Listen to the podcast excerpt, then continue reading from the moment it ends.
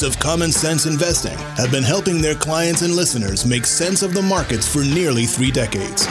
Using a conservative, diversified, value oriented approach to investing, they strive to make you a better educated, well informed investor. And now here's your host, Eric Whiteman. January was just an ugly month for investors. At the lowest point, the S&P 500 was down about, I don't know, 12% from its peak.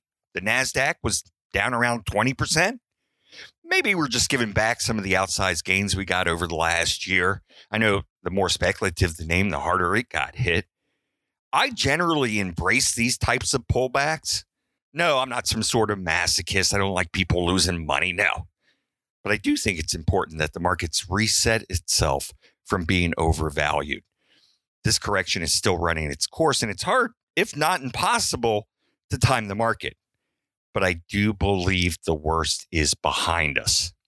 Seems to me that stocks had gotten oversold and valuations, at least in several sectors, look much more reasonable than they were. And that doesn't mean that we can't retest the low. As a matter of fact, I think it's likely that we do retest the low over the next six months or so. And of course, rising rates are certainly going to be a headwind for the market too. Now, with that said, I'd avoid the tech names. And if I'm looking to add, I'd focus mainly on the defensive names that are paying decent dividends. That way, it buffers some of the volatility. At least that would be the idea. Thank you, and welcome to this edition of Common Sense Investing. I'm your host, Eric Whiteman, here at the XML Financial Group. So glad you could tune in today. You know, Monday started off kind of weird. Nah, it wasn't a Super Bowl hangover or anything like that. If it was, that might have explained why the energy markets looked a little fuzzy to me when I first looked at them.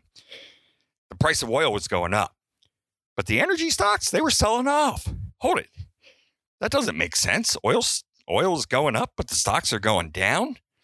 You know, markets change on a daily basis. You can get movers in one direction or another just because of a headline. But I wanted to bring this up because this not so subtle move on Monday could have a longer term read through. Oil prices have continued to march higher. It's not hard to figure out why. You have the Russia Ukraine conflict that remains center stage. And at the same time, you have OPEC Plus. Well, they're continuing to struggle with increasing output. So, together, these two factors are raising supply concerns and driving the price of the commodity higher. So, why are oil stocks selling off? Well, th- there's an old saying that goes the cure for higher prices is higher prices. And what I mean by that is when prices are high, it encourages more production. If oil is $100 a barrel, I want to sell as much of it as I can, right? So I'm going to be drilling everywhere I can and producing as much as I can until eventually there's enough oil and prices fall. That really hasn't been a problem for a number of reasons. But one of the main ones was that the oil companies have been perceived, at least of late, to be more shareholder friendly. In other words, they've been returning capital back to their owners through dividends and buybacks, as opposed to spending vast amounts of money searching for new oil deposits or acquiring reserves. But last week, we saw the U.S. energy firms increase their rig count by the most they have in over the in the last four years, and that was that's to capitalize on the higher prices, and it's leading investors to wonder if the energy companies are going to turn their focus away from returning capital to shareholders in favor of increased spending on drilling and production. Let's face it, the oil and gas names have had an epic run here since September and for some investors, now probably doesn't seem like a bad time to lock in at least some of those gains. I'm starting to feel like a carnival barker. No one wants to feel like a carnival barker except for maybe a carnival barker. So, this is going to be my last shout out about BBWI. That's Bath and Body Works. If you haven't looked at it, you might want to do your own research on this one and see if it makes sense for you.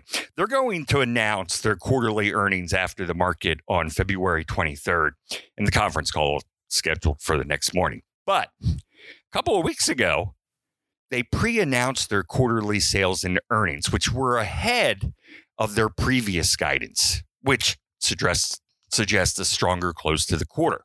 But that's not why I wanted to give it one last bark today before I give it a rest. No. Although it was reassuring from an earnings standpoint, there were two things that really caught my eye. First, they increased their dividend by 33%, which annualizes out to 80 cents a share now. That's 20 cents a quarter. And it's always nice to see a company that you own increase their dividend. The second thing was that BBWI authorized a billion and a half dollar buyback of their stock. Usually that doesn't really get me going because when a company does this, doesn't really mean they have to buy back the stock. They can say it and then not really buy much, if any. But this one was different in that of that billion and a half buyback that was allocated, or the cash that was allocated for the buyback, a billion of it was for an accelerated buyback program. And if you're not familiar with what that is, pretty much sounds uh, is what it sounds like.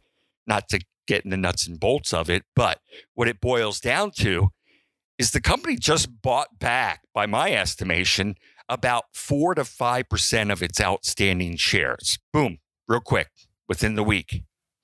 When management does that, it says two things to me. One, they feel their balance sheet is in good shape and they have the cash, and this is a good use of their cash because, two, they think their shares are undervalued. I, of course, think the stock is undervalued, trading at 12 times this year's earnings estimates. And that's a big discount to their peers. Okay, enough of BBWI for now. Last week, I said I was poking around some of the insurance names. What I'm thinking here is that rates are going up, and that's not some heroic call, but that should be good for the insurance group. Most insurers have struggled over the past decade as persistently low rates have had an adverse effect on their earnings, their capital, their reserves, their liquidity. What insurance companies do, or rather, they try to do, is to match their assets and their liabilities. Or said another way, their investment income needs to match their contractual obligations. They take in premiums and they know that they're going to have to pay out a claim in say five year five years. So that limits what they can do with the cash. Now higher interest rates make it easier for insurers to reach their targeted rates of returns without having to wade into riskier asset classes and making you know bigger bets. Higher rates also mean that they can invest new premiums and reinvest their investment income at higher rates than what they've been getting. I'm thinking valuations are cheap and their relative price to book values are at multi decade lows. There are three companies you might want to look at. Each of them is a bit different, so you have to do your digging. One is Prudential Financial, symbol PRU. It's trading around $115, 10 times earnings, paying better than a 4% dividend. And you're going to find that most of these insurers are paying higher than market dividends. Pru is trying to ramp up growth and just be more nimble overall. And to get there, they're going to sell between five to ten billion dollars worth of their assets over the next few years. It looks like looks to me like they've already have around six billion in sales already planned out and what they want to do is redeploy that money into growthier type areas. So that's PRU, PRU. Another one to look at that's interesting to me is MetLife, symbol MET. And it's trading about $72, nine times earnings, better than a 2.5% dividend. They're trying to shift their product mix towards more profitable, faster growing areas. And they'll say that they'll and they say they'll continue to spend their excess capital on the dividends and share per- repurchases. So that's good for their shareholders. And the last one I want to mention is Unum, symbol UNM. And let me back up for a second. I really became interested in the insurance group because of the reasons I just said. But from a portfolio management standpoint, I didn't buy Pru or Met And it wasn't because I found something I didn't like about them. It was because I felt I already had exposure through the things I already owned, specifically things like Berkshire Hathaway, symbol BRK. I buy the B shares, so it's BRKB, and Unum. Remember, the goal of this show isn't to tell you what to buy or sell. No. What I'm trying to do is give you some concrete ideas that you can take away and research for yourself so that you can make your own decisions. If you want us to help, just reach out. So, what I decided was to add to my already existing Unum position. I've talked about them before, so most of you have already heard my thesis. You can go back and listen to the prior podcast if you like. Unum, again, UNM, is one of the major providers of employee benefits. Things like group life insurance, the disability policies, the long term care insurance. Now, Unum is trading around $29, a whopping six times earnings and paying better than a 4% dividend. Over the past five years, earnings have grown on average of 13% per year and the dividend grew on average of 11.5% a year. So, first, six times earnings, not very demanding. Over the last 15 years, they've averaged between 8 and 12 times earnings. If they regain that kind of multiple, that would mean a huge increase in the prices of the stock.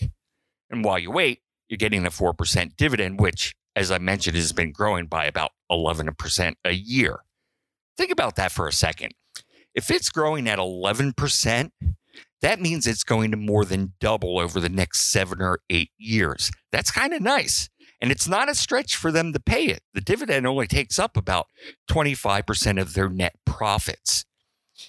What are they going to do? What are, well, what are they doing with the rest of the cash? In past years, they'd been buying back their own stock to the tune of about 5% a year.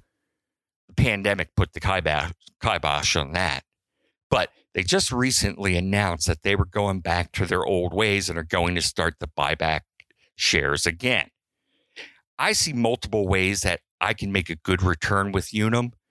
So I just add it to my position. Again, that's Unum symbol UNM. And that's all the time that we have for today. I'll be back in a couple of weeks. And until then, remember, it's just as important to protect your assets as it is to grow them. I'm Eric Whiteman, and this has been Common Sense Investing.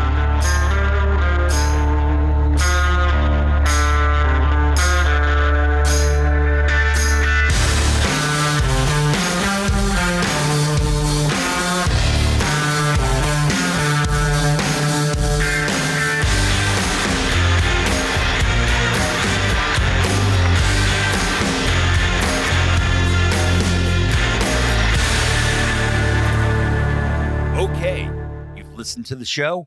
Now it's time for the really good stuff. So listen up. It's the disclosures. The things I talk about during the show, well, they're just my opinion and are not necessarily those of the XML Financial Group. I typically own and trade the securities I'm discussing, both personally and for my clients, but not all of them. Likewise, employees of XML and our affiliate broker dealer may be trading and providing advice regarding the securities I mentioned to their clients as well. Don't construe this as personalized advice or a solicitation to buy or sell a security. No, you should consult your own financial advisor to see if it's appropriate for you. It's also not a substitute for tax or legal advice. I suggest you get someone who's qualified in those areas so you can get the advice you deserve. When you're talking about asset allocation, diversification, rebalancing, they don't guarantee better results and they don't eliminate the risk of losses. In investing, there are no guarantees. Just because you use these strategies doesn't mean you'll outperform someone or something who doesn't. I like to make projections and other forward looking statements, which are just that opinions and are not actual results and are only valid as of the date of this recording. Things change constantly. XML Financial LLC is an independent registered investment advisor.